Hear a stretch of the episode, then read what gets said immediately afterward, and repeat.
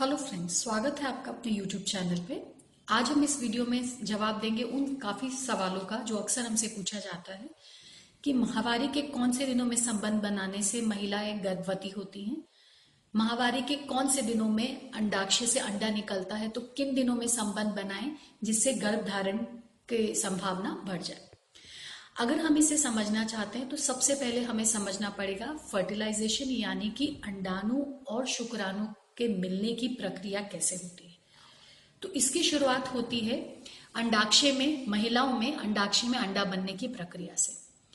अंडाक्षय के अंदर रिजर्व्स होते हैं। कई लाख अंडाणु जो है एक प्रीमोडियल फॉर्म में वहाँ पे पड़े रहते हैं और हर महीने हार्मोनल बदलाव के चलते उनमें से कुछ अंडाणु मेच्योर होने की कोशिश करते हैं और हार्मोनल चेंजेस के चलते काफ़ी अंडाणुओं में से कोई एक अंडा जो है वो मेच्योर होता है जिसे हम बोलते हैं ओव्यूलेशन इस समय पे अंडाक्षय में से फॉलिकल जो एक, एक मेच्योर अंडा है वो रप्चर होता है फूटता है और उसमें से अंडा बाहर निकलता है. और इस अंडे को फेलोपियन ट्यूब या जिसे हम लोग गर्भ नली भी बोलते हैं उसे उठाती है और अपने अंदर में ले लेती है.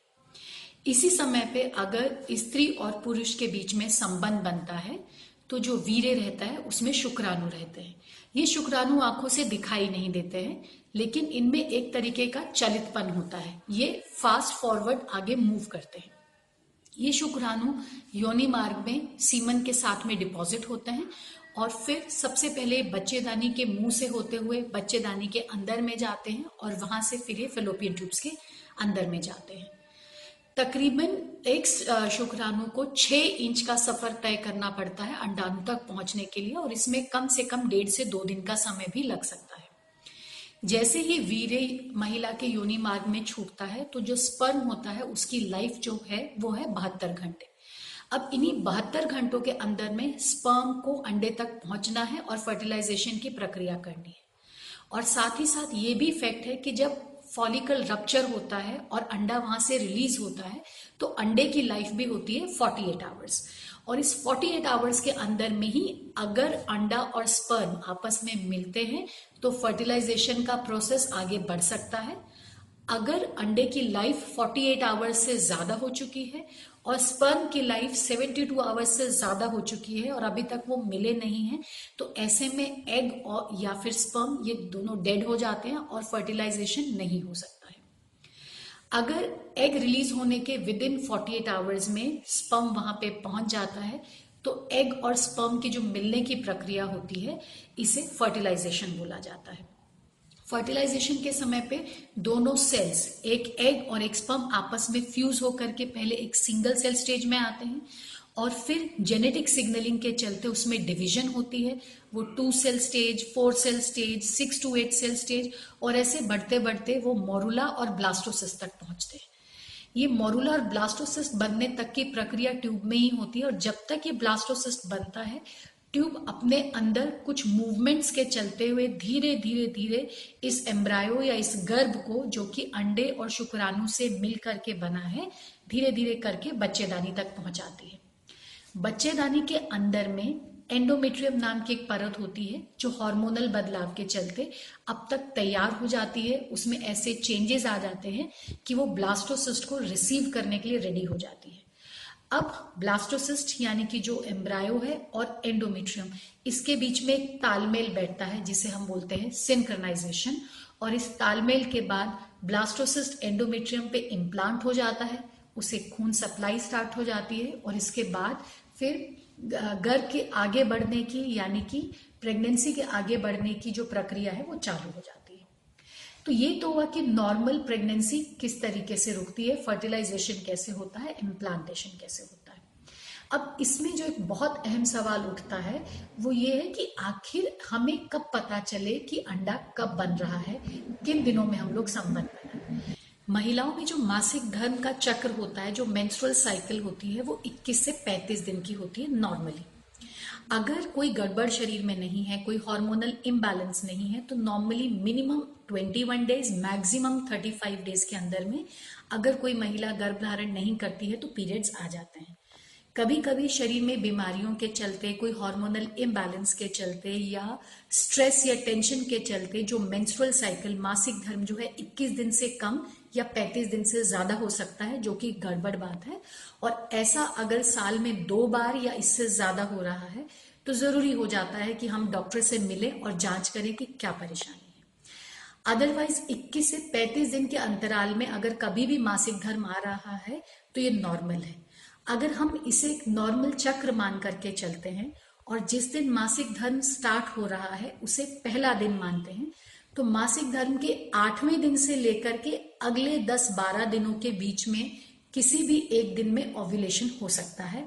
अगर हम लोग किसी भी तरीके की तकनीक या टेस्ट का इस्तेमाल नहीं करना चाहते हैं तो इन आठ दस दिनों में अगर एक एक दिन छोड़ करके हस्बैंड वाइफ के बीच में संबंध बनता है तो संभावना हो जाती है कि अंडा जब रिलीज़ होगा तो 48 घंटे से पहले पहले और शुक्राणु जब योनि मार्ग में पहुँचता है, वजाइना में पहुँचता है तो इससे पहले कि वो डेथ हो within seventy two hours वो स्पर्म जो है एक तक पहुँच जाएगा, उनका फर्टिलाइजेशन स्टार्ट हो जाएगा और गर्भ बनने की प्रक्रिया स्टार्ट हो जाएगी।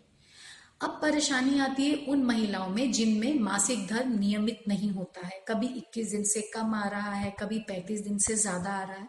तो वो कैसे पता चले चलाएँगी कि उनका ओव्यूलेशन टाइम यानी कि अंडा कब रिलीज़ हो रहा है। ऐसी सूरत में हम लोग मदद ले सकते हैं कुछ टेस्ट का, कुछ शरीर में होने वाले बदलावों का और कुछ तकनीकों का।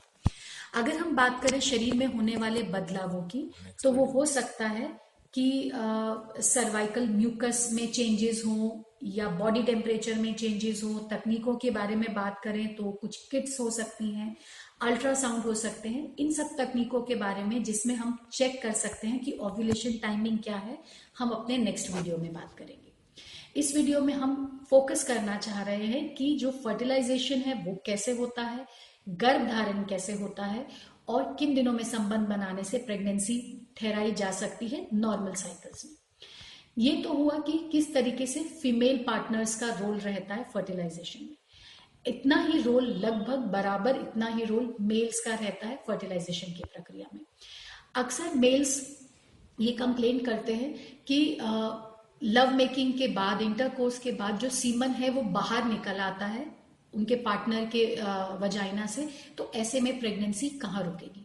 हमें ये समझने की ज़रूरत है कि जो सीमन होता है वो एक तरीके का तरल पदार्थ होता है और उसके अंदर में शुक्राणु होते हैं जो कि माइक्रोस्कोपिक होते हैं, यानी कि उन्हें आँखों से नहीं देखा जा सकता। यही शुक्राणु जो है फर्टिलाइजेशन यानी निषेचन की ताकत रखते हैं और ये फास्ट फॉरवर्ड मूविंग होते हैं और सीमन में से ये स्पर्म्स जो है, आगे मूव करके बच्चेदानी के अंदर में जाते हैं और वो जो लिक्विड पोर्शन होता है समाइनल फ्लूड जो होता है, उसका बाहर आना, उसका निकलना एक नॉर्मल प्रक्रिया है, इसमें कोई घबराने की बात नहीं। जैसे कि फीमेल्स में ज़्यादातर एक ही टाइम में एक या कभी कभी दो अंडे विकसित होते हैं। पुरुषों के अंदर वीर्य में लाखों शुक्राणु होते हैं। किंतु फर्टिलाइजेशन के लिए सिर्फ़ एक ही शुक्राणु ज़रूरी होता है।